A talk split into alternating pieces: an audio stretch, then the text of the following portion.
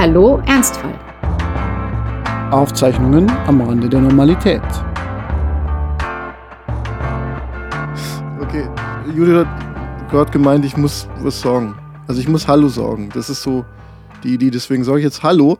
Ich sage aber auch, weil wir ein adaptiver Podcast sind, guten Morgen. Oder ihr könnt es überspringen, wenn es Abend ist, dann sage ich guten Abend. Oder einfach nur Hey. Hallo Franz. Hey klingt nach schwedischem Möbelhaus. Ja. Ich hatte mir äh, für diesen, für diesen Einstieg hier äh, überlegt, dass wir so ein bisschen äh, ASMR machen. Oh, schön. Okay, äh, du, du, weißt, was ASMR ist, manche vielleicht nicht. Das ist dieses, äh, ich habe nachgeguckt, was eigentlich die Abkürzung ist, weil das wusste ich tatsächlich nicht. Es ist das Autonomous Sensory Meridian Response Dings.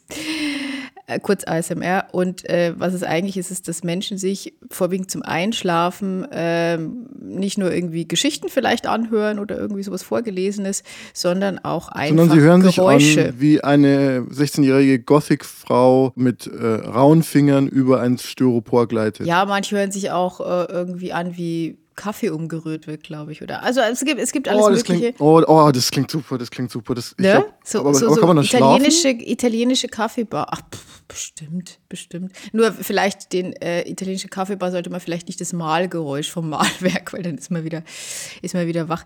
Jedenfalls, oder dieses Klopfen. Das ist ja äh, dieses Ja. Ausklopfen des Siebträgers Ja, ja, ist ja auch so ein, so ein, so ein Bargeräusch. Es Aber es gibt ja äh, auch Leute, die beim Rockkonzert einschlafen. Also vielleicht gibt es auch Leute, die einschlafen, wenn jemand quasi in ihren Kopf hinein mit so einem Espresso-Ding schlägt. ja, das, Oder? das Oder? Ich bin ja jetzt hier wieder in meiner Abstellkammer, der gläserne Schwan. Der ist auch eine Möglichkeit. Der Absolut, das ist- gefährlichste das ist gläserne Schwan, den es gibt. wenn, wenn du das aufnimmst, dann ha- haben wir vielleicht echt die, die Cash-Cow hier. Ja. Mhm. Ähm, jedenfalls war mein Plan, äh, herzhaft in ein Plätzchen zu beißen. Aber das Problem ist, es war so lecker, ich habe schon gegessen und deswegen fällt das jetzt. Aber nicht alle Plätzchen, oder? Es sind noch welche für mich da. Nein, es ja sind morgen. welche, äh, genau, es sind noch welche für dich da. Und äh, wir haben in dem Zusammenhang übrigens wieder mal ein kleiner Ausflug in die Dialektkunde festgestellt, dass wir äh, diese Dinge verschieden nennen. Also bei mir heißt es ja Platzl eigentlich, Mhm. Plätzchen, wenn ich mit anderen Menschen reden muss und ähm, bei dir aber anders. Ja, ja, bei mir ist die Differenz zwischen dem, was ich zu Hause bei meiner Mama sage und zwischen dem, was ich im echten Leben da draußen sage, ja, noch ja, größer. ja, ja, ja, in Berlin bist du natürlich Mhm. total hochdeutsch, das weiß ja Weil, jeder. nein, natürlich, ich kann kein Hochdeutsch, aber äh, bei mir ist es legal und aber Keks. Ah, okay. Und dazwischen passt die gesamte Spannbreite der dialektalen Möglichkeiten. Aber für mich ist ein Keks sowas äh, wie das mit den zackigen Zähnen oder diese äh, Oreos oder, oder, oder alles, was so in Cookie-Richtung geht. Das ist für mich ein Keks. Ein Weihnachtsplätzchen ist kein Keks, es ist ja ein Weihnachtsplätzchen. Ja, das stimmt, das stimmt. Eigentlich sagen die Plätzchen. Wir haben heute eine spannende Folge, weil die diesmal etwas anders ablaufen wird. Und zwar haben wir einen Gast bei uns. Soll ich schon verraten? Soll ich schon verraten? Ja, ich sag's Ja, wir können vielleicht so ein bisschen teasern. Wir können sagen, es ist der zweite Stargast nach Ja. meiner Frau. Ja. Es ist deine Tochter, die ASMR mit einem Löffel auf einem Teller machen wird oder sowas. Bom, bom, bom. Nicht. Naja, bevor wir dazu kommen und weil wir ja schon so lange nicht mehr über Krebs und Krankenhäuser geredet haben, machen wir das heute mal wieder. Ja, das passt ja wunderbar. Ich meine, so das Grundgefühl ist momentan sowieso sehr apokalyptisch. Apokalyptischer könnte es gar nicht sein. Also wir haben jetzt hier eine neue Corona-Variante. Wir zeichnen ja eine Woche vor der Veröffentlichung auf. Mal schauen, wie, Wie viel es ist. gibt, wenn es.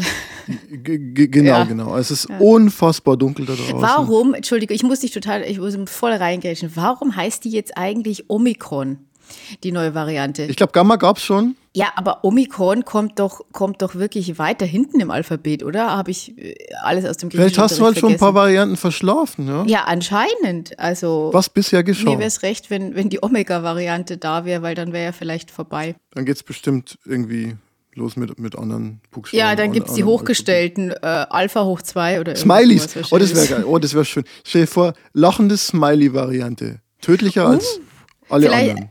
Äh, nee, ich glaube, es kommt, dann kommt der Smiley, dem der Kopf explodiert und so. Äh, das, Oh ja, das, ist das auch dein Lieblingsemotikon? Ja, es gibt jetzt noch eins, das das Gesicht so komplett verzerrt und auch noch rot anläuft dabei. Das ungefähr so ein Gefühl von ausdrückt. Das mag ich sehr gern. Das kann man nämlich ironisch oder ernst benutzen. Ah ja, ja, meine Kollegen auf Arbeit, die haben äh, zusätzlich zu den normalen Emoticons noch so eine Art Zusatz-Emoticons installiert, nämlich die Blobs. Firmeneigene. Und die Blobs. Ja, oder? ja, genau. Und die Blobs, die sind dann nochmal so ein bisschen runder und lustiger. Und da gibt es die sich der Schwerkraft widersetzende Person mit einer umgedrehten Kaffeetasse. Das ist eigentlich mein Liebling. Zumindest in dieser Woche. Heute wieder bei Wir beschreiben Bilder in einem Audiopodcast und keiner weiß, was wir eigentlich meinen.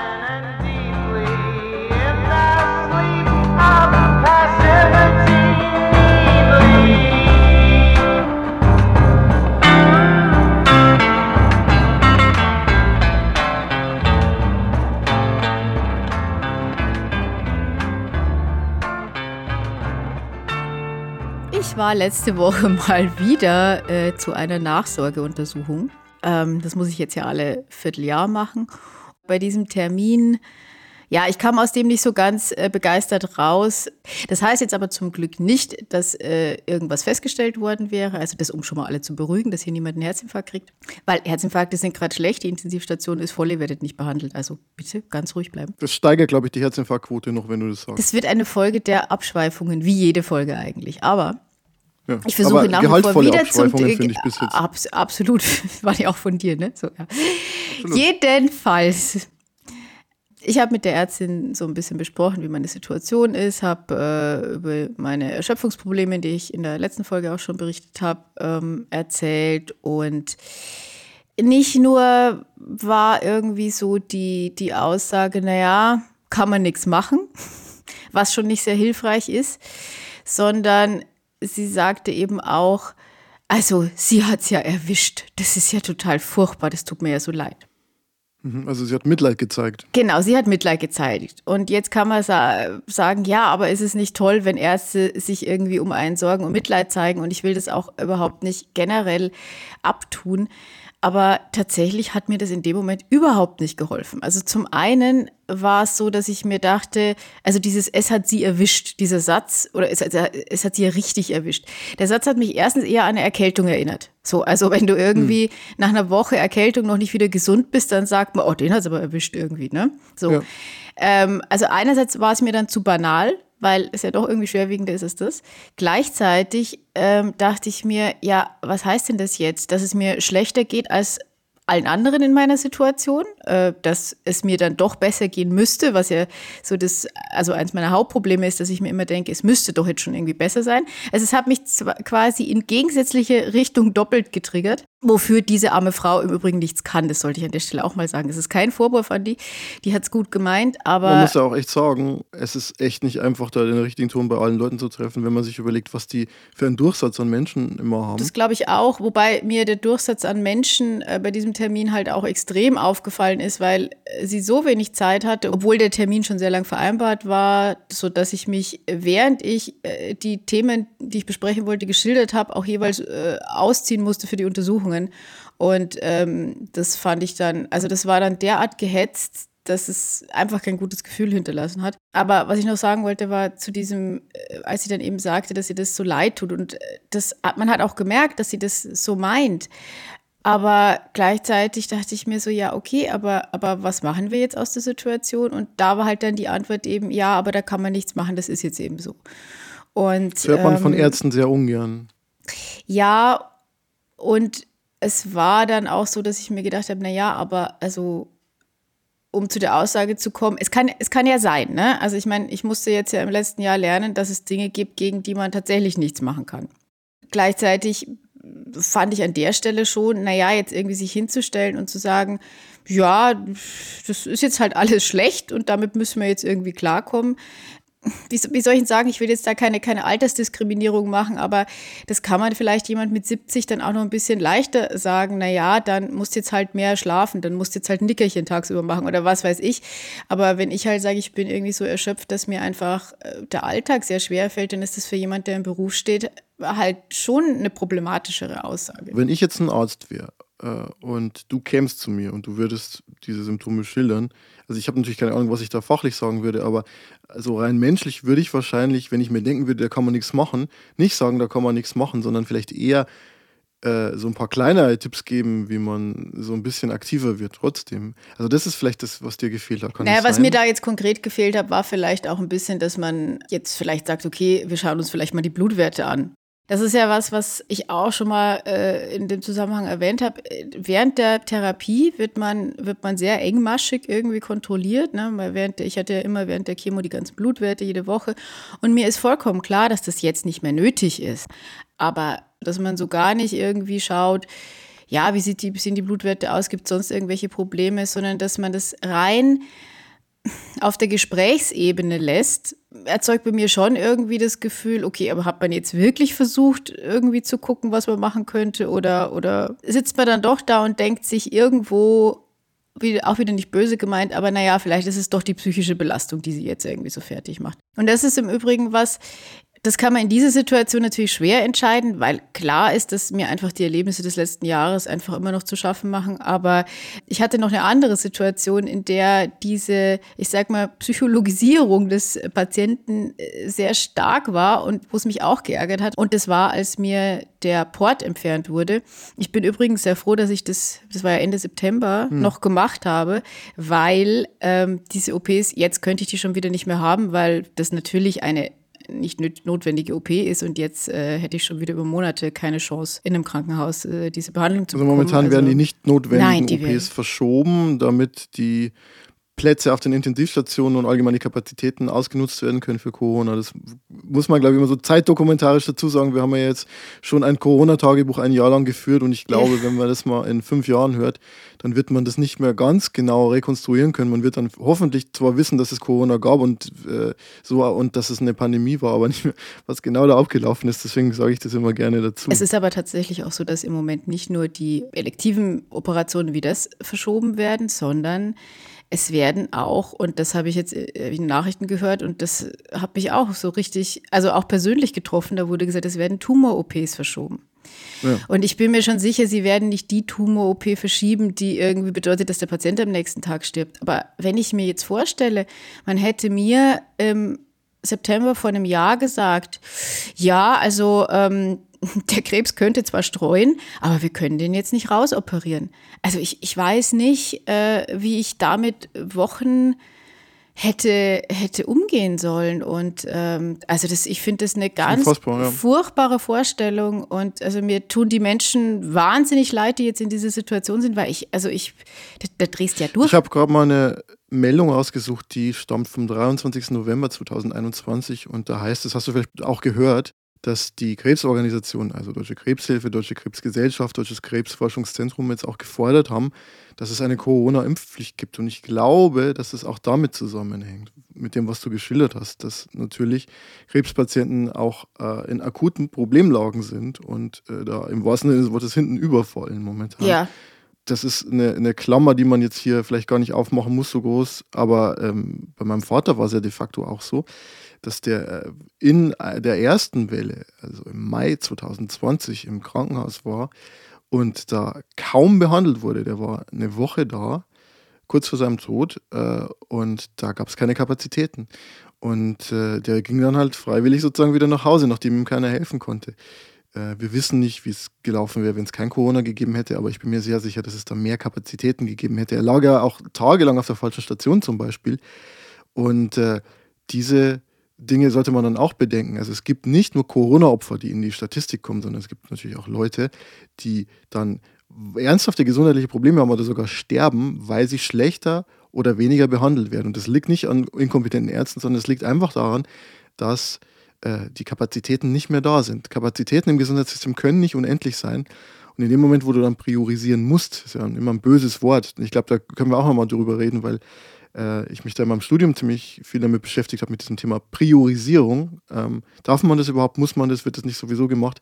Also in dem Moment, wo du Priorisierung hast, fallen Leute hinten über. Also gerade im Beispiel von deinem Vater finde ich es auch so, also es ist äh, natürlich auch dir oder uns, uns beiden ist klar, er war krank und äh, er wäre in nicht allzu ferner Zukunft da verstorben. Aber es hätte halt sein können, dass es ein bisschen länger noch geht. Und das hätte in deinem Fall halt bedeutet, dass er halt sein Enkelkind noch sieht erstens das und zweitens auch für mich ist es ja so, dass ich ihn ja nicht mehr gesehen habe. Also ich habe ihn das letzte Mal an Weihnachten gesehen und im Mai ist er gestorben. Und der Grund ist ja nicht, dass ich irgendwie hier in meinem Berliner Live war und äh, keine Lust hatte, sondern er hatte halt Lungenprobleme und ich dachte mir, ich kann jetzt nicht nach Bayern fahren und ihn besuchen, weil die Chance nicht so gering ist, dass ich dann dieses Coronavirus mitschleppe. Und ja.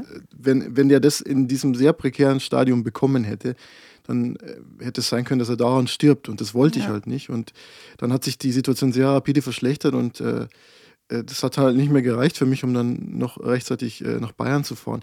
Und auch das ist ein Auswuchs der Corona-Krise. Ich meine, ich mhm. habe ja ewig gewartet, bis ich dann mal, ich habe dann halt einen Test bekommen. Ja, als einer der ersten in meinem Umfeld habe ich einen Corona-Test bekommen, weil ich gesagt habe, ich habe einen nahen Angehörigen, äh, dem es sehr schlecht geht. Und dann äh, habe ich halt eine, eine Praxis gefunden, wo man diese Tests dann damals schon Ja, damals, hat. genau, damals war es am Anfang war es gar nicht so leicht, an Tests zu kommen. Ja. Ja. Wenn ein Gesundheitssystem ausgelastet ist, dann hat das viele primäre Opfer, aber es hat noch viel, viel mehr sekundäre Opfer. Ja. Und es wird sich, selbst wenn diese Pandemie mal im Griff ist, wahrscheinlich noch viele Monate hinziehen, bis sich das alles normalisiert. Äh, ja, weil ich meine, Leute, die jetzt vielleicht nicht behandelt werden, die sterben vielleicht jetzt auch nicht unbedingt, aber ja, verschlechtern sich äh, bestimmte Es Zustände. verschlechtern sich Prognosen auch und das wurde eben auch äh, gesagt äh, in so Interviews, die ich gesehen habe mit, mit Ärzten, die jetzt eben über diese OP-Verschiebungen gesprochen haben. Naja, das kann eben schon heißen, dass eine Prognose sich verschlechtert und das klingt dann alles abstrakt, aber das kann konkret für jemanden halt sehr, sehr viel bedeuten und ähm, das, glaube ich, machen sich viele Menschen nicht klar, die immer wieder rumdiskutieren, ja, ist er jetzt an Corona oder, oder nicht gestorben. Da, darum geht es nicht nur, sondern eben um diese ja, sekundären Opfer praktisch, von, von denen du sprichst. Ja. Und noch ein äh, anderer Aspekt, der äh, wahrscheinlich diese Krebshilfeorganisation zu ihrem Aufruf zur Impfpflicht ähm, bewogen haben könnte, ist natürlich auch der, dass, und das sieht man auch schon seit Beginn der Corona-Krise, dass die Leute nicht mehr zum Arzt gehen. Die gehen mhm. nicht mehr zu den Vorsorgeuntersuchungen, weil es ja auch wirklich immer eine Abwägungsfrage ist, ähm, gerade als viele ältere Leute noch nicht geimpft waren zum Beispiel, die dann nicht äh, zu den Vorsorgeuntersuchungen gegangen sind, um nicht in die Praxen zu müssen, nicht ins Krankenhaus und so weiter, was man auch verstehen kann und ja auch wirklich äh, eine, eine sinnvolle Überlegung Überlegung sein kann. Aber viele Leute dann jetzt auch bei der Auslastung die Termine später bekommen oder eben einfach auch aus Angst nicht hingehen. Und das wird halt eine Welle von deutlich später erkannten Krebserkrankungen zur Folge haben. Das äh, ja, kann man ja. statistisch einfach klar. Und ähm, auch da wird ja dann sehr viel später quasi ein, wieder ein Peak an zu Behandelnden kommen. Also es ist, es hat so viele Auswirkungen, die, die so weitreichend sind. Ähm, da geht es nicht um freie Intensivbetten. Und im Übrigen, um einen kleinen Rant noch zu machen, äh, wenn doch mal irgendjemand sagt, ja, die haben ja Betten geschlossen oder irgendwie Krankenhäuser zugemacht und da waren Betten oder also immer diese Diskussion um die Betten, es geht ums Personal. Ja, ja, es geht nicht Leute, um das Bett. Sind. Also das ja. ist wirklich, und dann, wenn ich dann höre, ja, dann muss man halt denen mehr zahlen. Das ist schon richtig, nur das Weil ist der halt Markt regelt erstens nicht alles und zweitens nicht auf die Schnelle. Ich meine, deswegen werden jetzt keine 20-Jährigen im Schnellstudium sieben Jahre lang ausgebildet. Also Nein, also, und es fun funktioniert, äh, ja, funktioniert eben auch nicht. Und selbst wenn man zu Beginn, also ich will nicht, dass das Gesundheitssystem unterfinanziert ist, ist völlig klar und dass es da Fehler gibt, will ich überhaupt nicht kleinreden. Aber selbst wenn man zu Beginn von Corona angefangen hätte, irgendwie zu versuchen, Intensivkräften mehr zu zahlen, glaube ich nicht, dass wir jetzt eine wesentlich andere Situation hätten. Also das äh, Problem an der Stelle ist dann einfach, als es viel, viel längerfristiger ist. Ja, und jetzt stellen wir uns vor, wir hätten wirklich super viel richtig gemacht, wir hätten 20 Prozent mehr Kapazitäten. Na gut, okay, dann hätten wir halt zwei Wochen später diese Diskussion. Aber das Problem der grundsätzlichen Begrenztheit, man kann in einer Gesellschaft nicht unendlich viele Ressourcen zur Verfügung stellen für Intensivkapazitäten. Also wenn ich richtig informiert bin, sind wir da in Deutschland eh relativ gut aufgestellt, was diese Kapazitäten betrifft. Ja, und man kann ja auch nicht irgendwie sich grundsätzlich, also finde ich, also vielleicht täusche ich mich da, aber du kannst dich ja nicht grundsätzlich als Gesundheitssystem auf eine Pandemie einstellen über Jahrzehnte, oder? Also ich meine, irgendwie. Es muss ja alles in einem vernünftigen ähm, Maß stehen. Insofern, ich glaube, da kann man nicht sagen, wir haben irgendwie zu wenig also im, im, Detail vielleicht schon, aber man kann, glaube ich, nicht allgemein einfach sagen, das Problem ist, dass wir zu wenig da investiert haben. Ich glaube, man muss schon ganz nüchtern sagen, das Hauptproblem ist, dass zu viele Leute, die sich impfen lassen könnten, das einfach nicht machen aus Bequemlichkeit oder einer seltsamen Skepsis. Ähm, das ist schon Problem Nummer eins. Problem zwei ist sicherlich, dass die Politik überfordert ist, aber ich finde schon, äh, ich weiß nicht, wie es dir geht, letzten Endes die Leute, über die man reden müsste, sind schon die Leute, die sich nicht impfen lassen. Ohne ja, das, äh, da jetzt eine Hexenjagd zu betreiben. Aber es, es, es, es, es geht einem einfach nicht aus dem Kopf. Es geht einem nicht aus dem Kopf, wenn man Leute kennt, äh, die das einfach, von denen man glaubt, dass sie total reflektiert sind und äh, die es dann einfach aus so einem Trotz nicht machen. Und das gibt's wirklich. Und das tut schon so, so weh. Vor allem, was man zurzeit jetzt eben auch sieht, ist, es wurde ja, als die Impfungen kamen, gab es ja dann Skeptiker oder so, die dann gesagt haben, ja, aber vielleicht hilft es ja alles irgendwie gar nicht so. Oder die jetzt irgendwie sagen, ja, aber der Booster, jetzt braucht man den auch noch. Wie dem auch sei. Wir sehen im Moment halt einfach ganz klar, in anderen Ländern, Spanien zum Beispiel, die 90 Prozent Impfquote haben, da ist die Situation deutlich besser. Also ich finde, Ja, also da muss, so, ja. da braucht man, da braucht man nicht mehr komplexe Statistiken äh, vergleichen und da ist es auch gar nicht mehr, also da braucht man auch kein Experte sein, um das zu sehen. In den Ländern mit höherer Impfquote geht es den Leuten aktuell und dem Gesundheitssystem besser als Absolut, völlig unmittelbar. Du hast halt dann die Wahl, okay, du hast halt eine Impfquote von irgendwie knapp unter 70 Prozent. Dann hast du, ich weiß jetzt nicht viele, wie viele genau, aber dann hast du, sagen wir mal, auf Dauer dann halt ähm, eine dreistellige Summe an Leuten, die sterben jeden Tag. Und dann hast du eine Impfquote, die höher ist, dann wird es weniger. Und ich meine, äh, ja, das, das sind halt Menschenleben. Ist ja auch nochmal ein Thema für sich, aber was ich mich halt frage ist, also Leute, die am Anfang vielleicht so ein bisschen skeptisch waren und äh, das hat sich ja vielleicht auch aus so einer alt hergebrachten Impfskepsis irgendwie gespeist und dass man sich vielleicht früher auch nicht impfen hat lassen und jetzt halt auch, auch nicht. Aber ich frage mich, wie das bei denen so ist, wenn die dann so sehen, wie viele Leute sterben und dass in den Medien ja nur berichtet wird über diese Themen. Und ich glaube nicht, dass es in Deutschland so viele Medien gibt, die jetzt noch sagen, ey, lasst euch ja nicht impfen. Es ist ja nicht wie in Amerika, wo es diese Spaltung so krass gibt. Und wenn man das alles mitbekommt, dass man sich dann immer noch denkt, yo, nee, ihr könnt mich mal.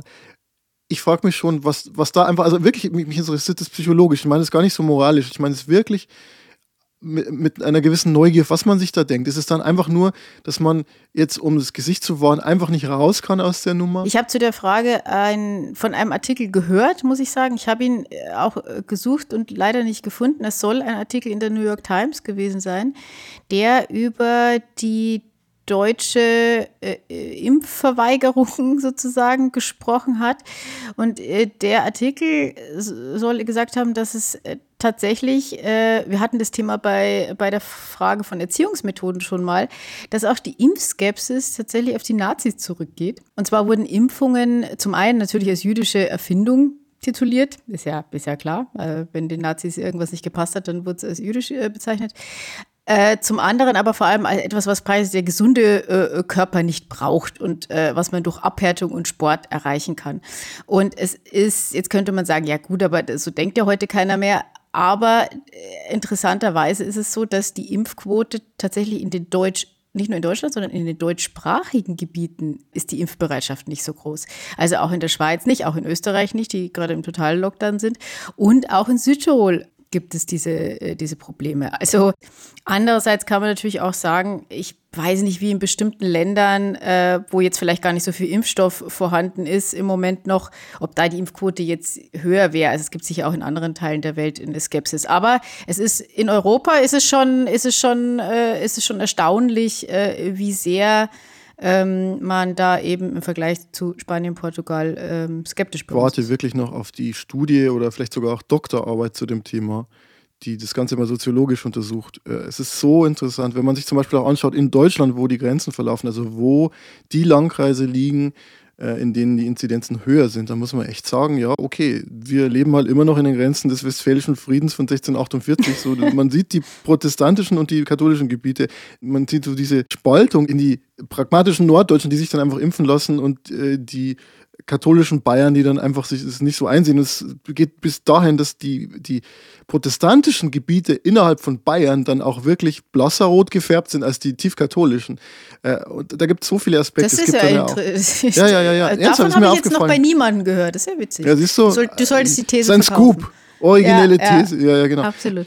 Es gibt ja so viele Aspekte. Es gibt ja diese Schule der Anthroposophie. Genau, diese, das ist der andere und- Zweig, die und- sich noch. und- äh, ja. Wal die Waldorf-Bubble. Und äh, es gibt natürlich dann auch diesen sozioökonomischen Aspekt, dass vielleicht Leute, die sich eher abgehängt fühlen, weniger das Gefühl haben, sie müssen sich jetzt solidarisch zeigen und so weiter und sich nichts sagen lassen. Dann sagen wir mal so, Bayern und Sachsen sind Freistaaten und die Menschen dort haben natürlich auch immer so das Gefühl gehabt, wir lassen uns nichts sagen. Da gibt es so viele Aspekte, soziologisch gesehen und psychologisch gesehen, aber auf einer individuellen Ebene frage ich mich ja trotzdem, äh, wie das alles so zusammenhängt.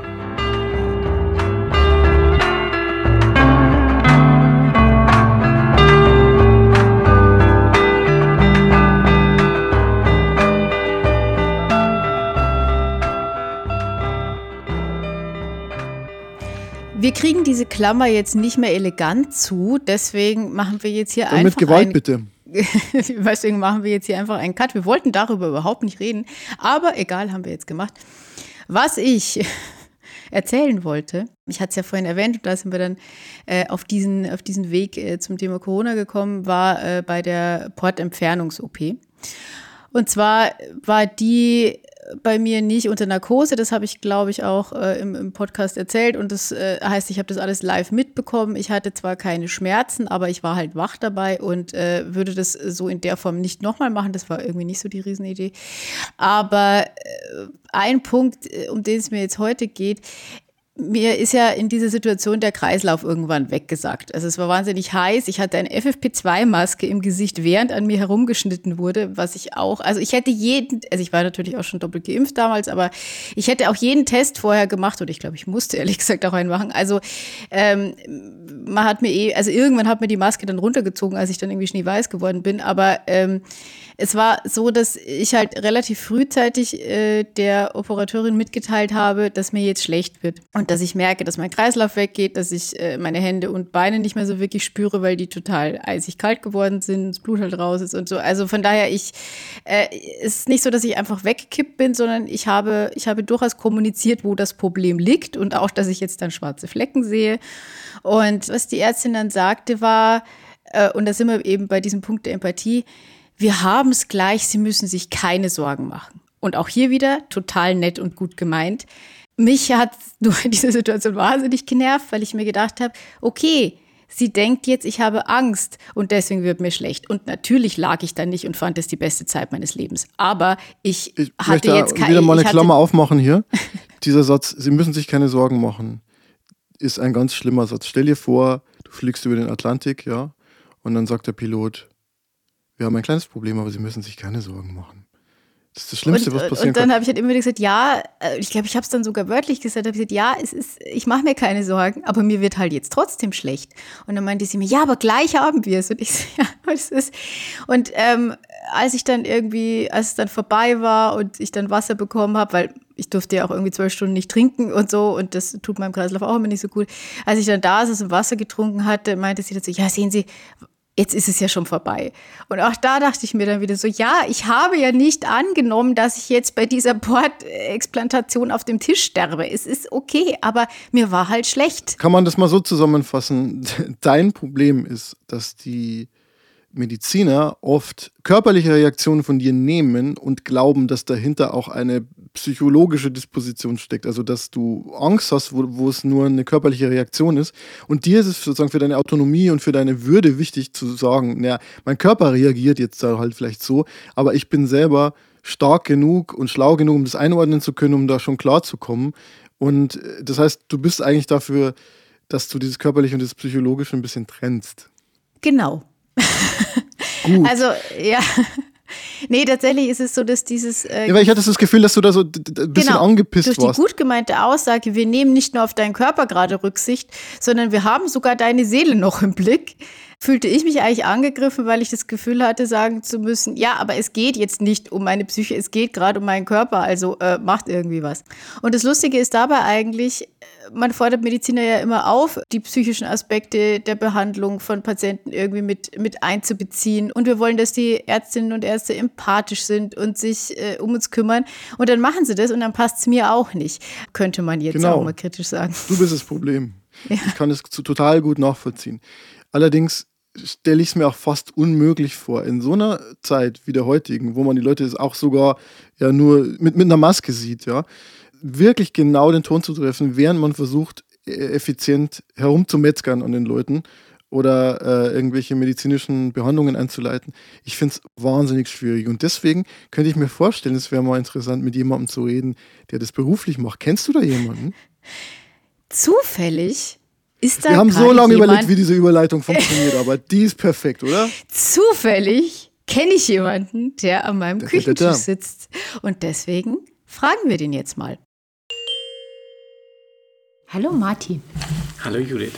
Ich wollte, schon, ich wollte schon immer mal so Hallo Martin ins Mikro sagen, weil das erinnert mich an Charlotte Roach und äh, ihren Podcast. Die haben ja die Pardiologie, sie und ihr Mann. Und äh, der heißt auch Martin. Und sie sagt immer so, sie sagt immer so sinnlich, Hallo Martin. Aber irgendwie, ich, äh, ich, ich kann das nicht so richtig nachmachen. In der Podcast-Folge, die ich mit äh, Franz heute schon aufgenommen habe, sprechen wir eigentlich fast ein bisschen unfreiwillig, aber man entkommt diesem Thema äh, in diesen Tagen nicht. Wir haben relativ viel über Corona geredet und dabei auch über ähm, das Thema Priorisierung. Das scheint ja so ein bisschen der etwas abgeschwächtere Begriff der Triage zu sein. Und wir sind jetzt im November 2021 an dem Punkt, an dem in Krankenhäusern vielfach schon Priorisierung angewendet wird. Wir reden da in den Medien vor allem gerne mal so ganz allgemein darüber und was nötig ist und was nicht. Aber ich würde von dir eigentlich mal gern wissen, was heißt das denn für die Menschen, die im Zweifelsfall dann diese Entscheidungen treffen müssen? Also richtige Priorisierung in dem Sinne, äh, dass Leute da in, in Klassen eingeteilt werden, das gibt es eigentlich nicht. Zumindest jetzt nicht und in dem Krankenhaus, in dem ich arbeite, in der Form nicht. Bei Notfällen geht es immer um Dringlichkeit und bei Krankheiten geht es immer, wer muss, was muss zuerst geschehen. Das ist eine Priorisierung, die man nicht macht, sondern die sowieso immer da ist. Und ähm, ein Arzt kennt nicht alle Patienten in einem Krankenhaus und auch ein Oberarzt oder Chefarzt oder so kennt nicht alle Patienten. Das heißt, es ist eine generelle Priorisierung in einem Krankenhaus, äh, wo, wo es eine Liste gibt oder wie man, man sich das vorstellen mag, die, die gibt es schon mal per se nicht. Ich ähm, oder jeder hat nur eine begrenzte Zeit und Möglichkeiten, an einem Arbeitstag was zu schaffen. Und dann entscheidet man bei jeder einzelnen Tätigkeit, was ist für welchen Patienten jetzt am wichtigsten. Die Patienten, die der einzelne Arzt halt betreut. Das ist eigentlich grundsätzlich so. Jetzt sind die Kapazitäten, die jeder Einzelne hat, halt gebunden durch mehr aufwendige Patienten. Das heißt, es bleibt für alle Patienten letztlich weniger Zeit und Manpower übrig. Und manche Sachen passieren halt einfach später als sonst in der Versorgung. Das kann man einfach so sehen. Ein Patient hat seit dem Vorabend ein neu aufgetretenes Problem. Eine Visite dauert, wenn Corona-Patienten mit dabei sind, länger, allein schon durchs äh, An- und Ausziehen. Probleme werden gesehen und Entscheidungen werden später getroffen. Manchmal dann müssen sie, weil es dann zu spät am Tag ist und äh, Menschen auch nach Hause gehen, äh, auch im Krankenhaus, äh, verschieben sich auf den nächsten Tag. Und das ist äh, logisch, aber das summiert sich halt so auf, dass man schon merkt, dass der Druck in der Versorgung, wie man sie gewohnt ist, steigt und dass die schlechter wird. Also sch schlechter, als sie bis, bislang war. Und dann gibt es natürlich das Problem, dass Krankenhäuser einfach irgendwann mal voll sind, belegt mit Patienten. Betten heißt in dem Fall aber dann auch äh, wieder, dass es nicht genug Personal gibt, um sich um die Leute zu kümmern.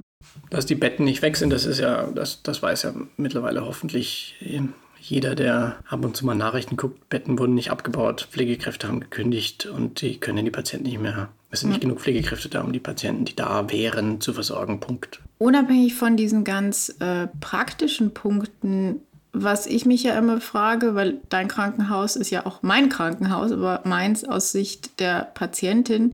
Was mich als Patientin natürlich oft mehr interessiert hat, als das, wie es den Ärzten so geht, nein, äh, war die Frage, wie meine Interaktion mit, mit den Ärzten ist. Und wir haben heute in der Folge auch viel darüber geredet, ähm, wie viel Empathie sich ein Patient, eine Patientin von einem Arzt, von einer Ärztin erwartet und wünscht und wie die aussehen kann.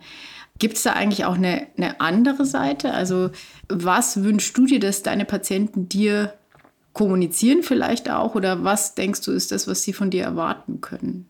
Der Patient im Krankenhaus wird ja nicht von einem Arzt behandelt, auch wenn er das gerne hätte.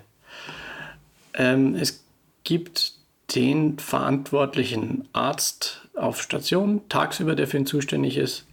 Es gibt den Oberarzt im Hintergrund oder die Oberärzte im Hintergrund.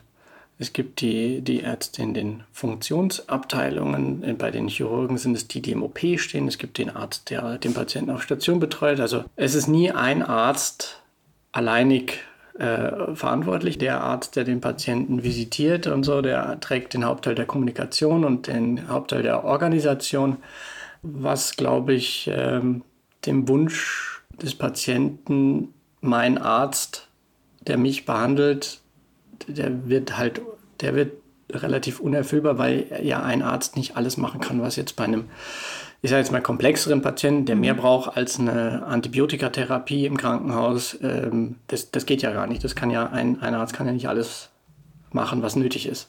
Und Empathie im Arzt-Patienten-Kontakt ist halt untrennbar mit der verfügbaren Zeit verbunden. Nicht nur, aber natürlich ein, Gespräch, äh, in dem man sich mehr auf jemanden einlässt, erfordert halt Zeit. Man versucht es dann schon im, im Arbeitsalltag, dass man zumindest zu einem Zeitpunkt des Patienten im Behandlungsablauf, die sind ja oft, also wenn jemand schwerer krank ist, ist es ja mehr als einen Tag im Krankenhaus. Und dann guckt man schon, dass man einmal länger ähm, Zeit hat, sich mit dem Patienten zu unterhalten, auch mal äh, am Nachmittag oder am Abend, bevor man nach Hause geht, mit dem zu sprechen. Also zumindest ist es bei mir so, um mal länger da zu sein, weil während der Visite ist, es sind so drei bis fünf Minuten pro Patient, hm. also wo man ihn sieht. Ja, man redet über den Patienten natürlich viel, viel länger und öfter am Tag. Das kriegt der Patient noch nicht mit und dadurch lässt sich das, der Wunsch nach Empathie halt nicht so erfüllen, wie man es selber vielleicht manchmal ganz gerne auch machen würde als Arzt. Und dann kommt noch hinzu, die eigenen menschlichen Limitierungen, dieser Kampf zwischen äh, Mitleid und Mitgefühl, diese Grenze aufrechtzuerhalten, das ist auch anstrengend. Also es gibt halt Schicksale, die einen äh, persönlich berühren, die einen aber dann in der Arbeit hindern. Mhm. Ja, man, man, trifft weniger gut rationale Entscheidungen. Das schafft man dann schon auch. Das nennt man dann einen harten Tag. Ah, das Problem ist, wenn aber dann drei, vier, fünf Patienten in Reihe oder so am Tag davon sind, ähm, dann hält man das nicht lange durch, dann brennt man aus. Also man muss irgendwie eine gewisse Distanz zu den Emotionen der Patienten, glaube ich, wahren. Und manche können mehr davon aufnehmen, also mehr Empathie zeigen und geben und mehr Mitgefühl geben und manche Ärzte halt weniger, weil sie das einfach, weil sie das selber zu sehr belastet, weil es halt auch Menschen sind. Ja, und deshalb ist das jetzt nicht kein, kein schlechter Arzt oder so. Jetzt werden viele denken, ja, na gut, man muss Mitgefühl haben, in irgendeiner Form als Arzt. Das weiß ich nicht, das kann ich nicht sagen. Ich glaube, man kann ein guter Arzt sein, ohne besonders empathisch oder mitfühlend zu sein. Also auch eine steile These. Ja, ja, ich glaube, aber ich glaube, dass das für einen Großteil der, der Top-Ärzte tatsächlich zutrifft der beste Chirurg ist meist Nein, das darf man so nicht sagen. Naja, gut, aber, aber der Chirurg ist jetzt vielleicht auch ein Beispiel, also, wo, das, wo das relativ klar ist, weil ähm, der hat die Patienten ja meistens schlafend vor sich. Ne? Also, und als Patient, wenn der Chirurg nachher kommt und mit einem bespricht, will man ja vor allem hören, die OP lief super gut und alles andere ähm, bespricht man vielleicht wirklich mit anderen Ärzten. Also. Ja, das ist halt ein Dilemma. möchte ich von dem nettesten Chirurgen oder von dem besten Chirurgen operiert werden? Und genauso ist es in allen Fachabteilungen. Der Chirurg ist halt so ein klassisches Beispiel. Ne? Der ist halt Chirurg geworden, weil er gerne operiert und sicherlich auch, weil er, weil er damit äh, Menschen, Patienten helfen kann, aber äh, wahrscheinlich nicht, weil er so gerne mit ihnen spricht. Genauso wie die Anästhesisten. Gerne Menschen in Tiefschlaf versetzen. Also ich kann ja hauptsächlich über Krankenhausärzte, jetzt mal, sprechen die ich halt kenne ähm, oder über mich selber. Ich glaube, dass aber die Hausärzte, von denen ich auch ein paar kenne, die machen das ganz anders. Da ist die Patientenführung, besonders von chronisch Kranken oder Patienten, die ihre Erkrankung besonders als schwer empfinden, die aber objektiv vielleicht nicht so schlimm ist, aber halt langwierig und belastend. Bei denen ist die, die Empathie der Großteil der Behandlung, also die Gespräche. Also der Hausarzt als Seelsorger dann auch. Oder Psychologe. Auf jeden Fall. Ja. Also auf jeden Fall. Also äh, Hausärzte auf dem Land, die behandeln äh, ganze Familien mit Ibuprofen und trotzdem äh, ist es der beste Hausarzt der Welt und ähm, die Gespräche und die Kenntnis um die, die, das gesamte Umfeld des Patienten ist absolut eminent wichtig. Und der kann sich das aufbauen über die Jahre, weil er den Patienten immer wieder sieht. Oft viele Menschen haben seit Kindheit denselben Hausarzt oder mhm. über 20, 30, 40 Jahre denselben Hausarzt. Das alles lässt sich im Krankenhaus halt äh, nicht, nicht so umsetzen. Ja, Effizienz ist leider auch ein Thema. Und wenn man dann die nötige Distanz und nötige Nähe aufgebaut hat und dann nach Hause kommt?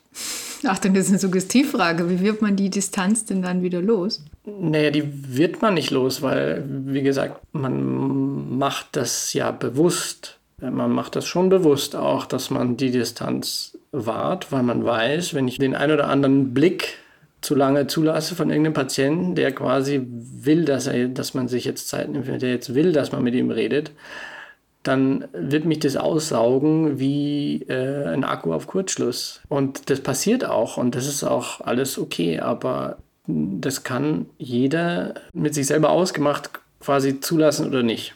Und die Sachen, die man an sich herangelassen hat, ja, die nimmt man dann mit nach Hause. Und das ist belastend. Also das ist das, was man eben vermeiden will, dass man zu Hause nach dem Arbeitstag mit dem Kopf noch im Krankenhaus und bei den Patienten, bei dem oder der Patientin hängen bleibt und drüber nachdenkt, äh, wie kann ich dem vielleicht noch helfen oder, oder was habe ich nicht gut genug gemacht oder wie furchtbar es einfach ist. Es gibt ja unfassbar viele Schicksale, die einfach, einfach nur grausam sind. Und das ähm, nimmt man schon mehr oder weniger mit nach Hause, ja. Jetzt Tode, vor allen Dingen sehr viele Tode, die eingetreten sind in den letzten Wochen. Ähm, da gab es jetzt Wochen, wo zwischen drei und sieben meiner Patienten in einer Woche gestorben sind. Davon waren fast alles Corona-Patienten, was aber daran lag, dass ich einfach die Corona-Patienten hauptsächlich betreut habe.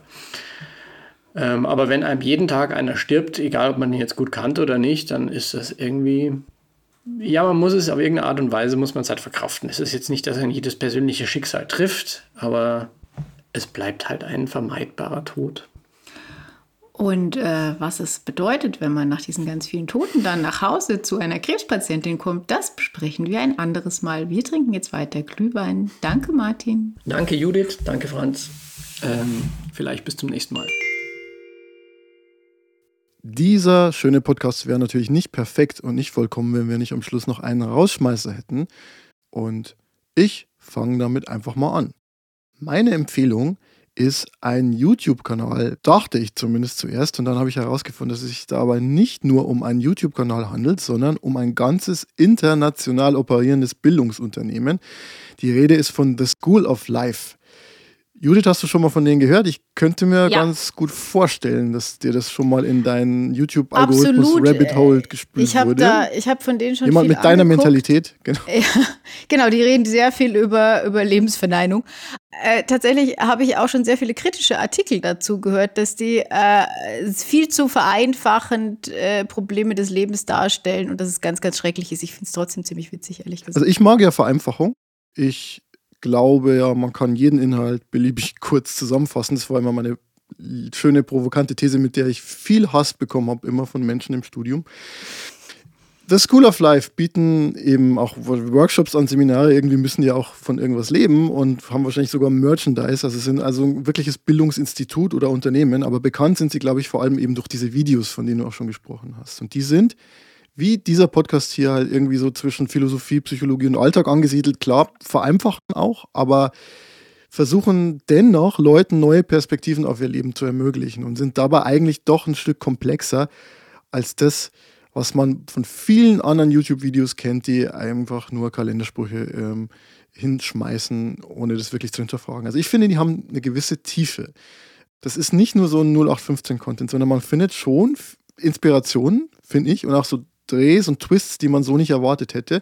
Und um das zu belegen, würde ich in den Show Notes gerne auf zwei Videos verlinken. Und die beiden Videotitel zeigen, dass die zwar sehr hingebungsvoll sind, wenn es um ihre Texte geht, aber ziemlich schlecht bei SEO, also bei Suchmaschinenoptimierung, weil die Videotitel eigentlich überhaupt nicht das wiedergeben, was da drin steckt.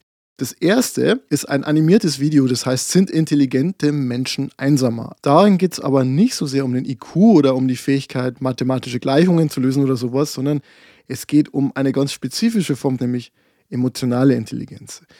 Und um die Frage, wie es jemand schafft, einerseits sich selbst kennenzulernen und also nicht oberflächlich zu bleiben, sich selbst gegenüber, sondern Reflexion zu betreiben, genau in sich hineinzuhören und dann zu merken, oh, ich bin total seltsam, wie alle Menschen seltsam sind.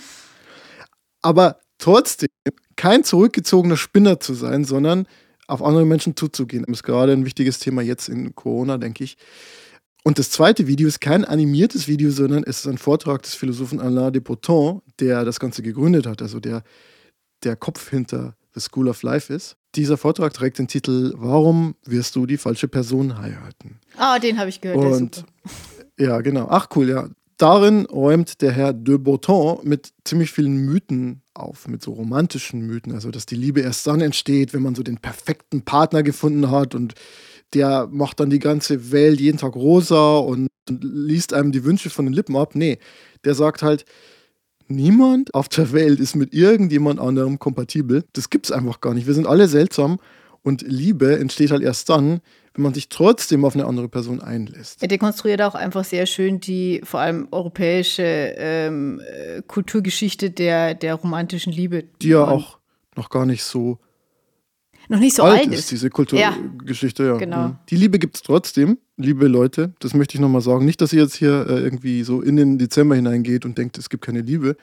Aber Liebe heißt halt vielleicht nicht unbedingt, dass alles rosa ist, sondern man muss miteinander reden und man muss vor allem auch, das fand ich auch noch einen schönen Gedanken bei diesem Vortrag, man muss der anderen Person erklären, wie man funktioniert. Um Herzschmerz geht es auch in meinem Rausschmeißer und zwar um die produktive Kraft von Herzschmerz. Ich möchte nämlich, und das ist glaube ich das erste Mal, dass ich das hier tue, Musik empfehlen, nämlich eine, einen Zusammenschnitt eines Konzerts und eines Interviews mit Adele die hat nämlich ihr neues Album herausgebracht, das äh, 30 heißt. Also sie benennt es ja immer nach ihrem äh, Lebensalter. Und schon ihre ersten beiden Platten, wenn man das so noch sagt, ähm, waren. Du darfst es noch sagen. Ich darf es noch sagen. War ein Ergebnis von Trennungen und äh, Verlusten und äh, zum, ich sage es jetzt auch so ironisch, zum Glück für die Menschheit hat sie sich äh, von ihrem Mann scheiden lassen und wieder ein neues Album herausgebracht. Und sie spricht über die Zeit und ihr Leben mit Oprah Winfrey der großen amerikanischen Talkmasterin. Und dieses Interview ist eben verschnitten mit Ausschnitten aus dem Konzert, das äh, vor nicht allzu langer Zeit wohl stattgefunden hat in Los Angeles an der Sternwarte. Also auch ähm, tatsächlich optisch gibt es da einiges zu sehen. Und was sehr witzig ist, ist, dass im Publikum sitzen Leute wie James Corden, Ellen DeGeneres, also Freunde und Bekannte von ihr, die man aber auch äh, aus anderen Zusammenhängen kennt und äh, die dann da ab und zu zu sehen, ist ganz witzig. Was mich ein bisschen genervt hat, ehrlich gesagt, es wird da auch äh, irgendein Mensch, äh, den man nicht kennt, der macht äh, seiner Freundin einen Heiratsantrag während dieses Konzerts und das ist dann alles so ein bisschen extrem amerikanisch kitschig, wobei ich zugeben muss, dass ich geheult habe wie ein Schlosshund dabei, weil es irgendwie einen doch gerührt hat. Also kann man, man kann sich dann danach vielleicht den Vortrag von Breton anhören über die romantische Liebe und diese zwei Dinge dann miteinander ja. vergleichen. Ähm, das Schöne an der ganzen Sache ist, es äh, gibt es in der ARD-Mediathek zu sehen, also auch ohne jede Kosten. Und ähm, ob man hingucken will oder nicht, kann man entscheiden. Man kann sich auch einfach beim Kochen oder Putzen anhören. Ein sehr, sehr schönes Konzert. Judith, wusstest du, dass das Ganze auch deshalb kulturgeschichtliche Bedeutung hat, weil Adele einen speziellen Hosenanzug anhatte bei diesem Interview mit Oprah? Also sie hatte einen Hosenanzug an, ja, aber äh, mir äh, enlighten me, was äh, Genau, also ich habe einen Artikel gelesen äh, in der New York Times tatsächlich auch und äh, da ging es um diesen weißen Hosenanzug und das ist wohl ein sehr bewusster eine sehr bewusste Entscheidung von ihr war. Dieser weiße Hosenanzug ist wohl in der letzten Zeit, in den letzten Jahren öfter mal aufgetreten als ein Symbol von weiblicher Stärke und Ja, ich musste so Kamala Harris, Hillary Äh, Clinton. Hillary und Clinton, So. also als ich es gesehen habe, in dem 2016, Anzug habe ja. ich tatsächlich gedacht, ah, sie hat jetzt so einen Hillary-Anzug an. Oh, Michelle Obama hat den auch bei irgendeiner wichtigen Gelegenheit, hatte sie so einen an. Das und Adele stimmt, hat ja. sich den wohl auch umschneidern lassen. Also das war ein Designeranzug, der aber vorher noch einen Rock hatte und ich glaube, sie ließ sich dann eine Hose machen, damit es halt dieser weiße Hosenanzug wurde. Ich fand es nur sehr interessant, weil da wurde sehr, sehr viel in diesem Artikel darüber geschrieben, wie bedeutungsvoll das doch ist. Und ich habe erst gar nicht verstanden, was damit gemeint ist. Aber es war dann wirklich so, dass wohl auch Oprah, als sie dann gemerkt hat, dass Adele sich ähm, in weiß kleidet, dann nochmal ihre eigene Kleidung umgeschmissen hat und äh, was sehr dezent Helles angezogen hat, um da nicht so rauszustechen. Tatsächlich fiel mir auch das auf, dass sie beide sehr hell gekleidet waren. Auch ein bisschen, weil das, das Setting war halt so sommerlich und bei uns hat es schon zum Raureifen angefangen draußen. Aber ja, also tatsächlich ist es mir aufgefallen. Ich habe aber nicht äh, weiter über die Bedeutung nachgedacht. Ja. Apropos weiß. Oh, es schneit. Echt? Lustig, ich wollte gerade irgendwas zum Thema Schnee jetzt sagen, weil du gesagt hast, apropos Ja, ich Weiß, wollte erzählen, dass ich. Kokosmakronen gebacken habe. so. ähm, so. Aber äh, bei dir schneit es schon, bei, bei uns Ja, ich schaue jetzt hier aber- bei diesem Fenster. Ja, ja, ja, ja, ja, ja, ja, ja, ja, ja. Hier neben der Trauerweide, die in meinem Garten steht, um den Podcast noch weiter emotional nach unten zu ziehen, ist äh, fallen dicke Flocken. Ist voll schön. Dann hoffe ich, dass es in Berlin auch schneit, damit dann äh, deine Tochter ihren, äh, nee, nicht ersten Schnee, aber ja gut, also den ersten, den sie vielleicht irgendwie sieht, weil sie war ja dann doch Ja, sehr klein beim Ja, ja, die war immer im Tuch und Ja. äh, hat nicht so wirklich mitbekommen. Und vielleicht kann sie das jetzt schon ein bisschen genießen, den Schnee. Da freue ich mich auch jetzt schon. Wunderbar. Dann in diesem Sinne allen eine schneeige Zeit. Schauen wir uns alle Adele an und rufen uns ein auf den Advent. Ohne Christkindlmärkte, aber mit Glühwein zu Hause. Ciao! Tschüss.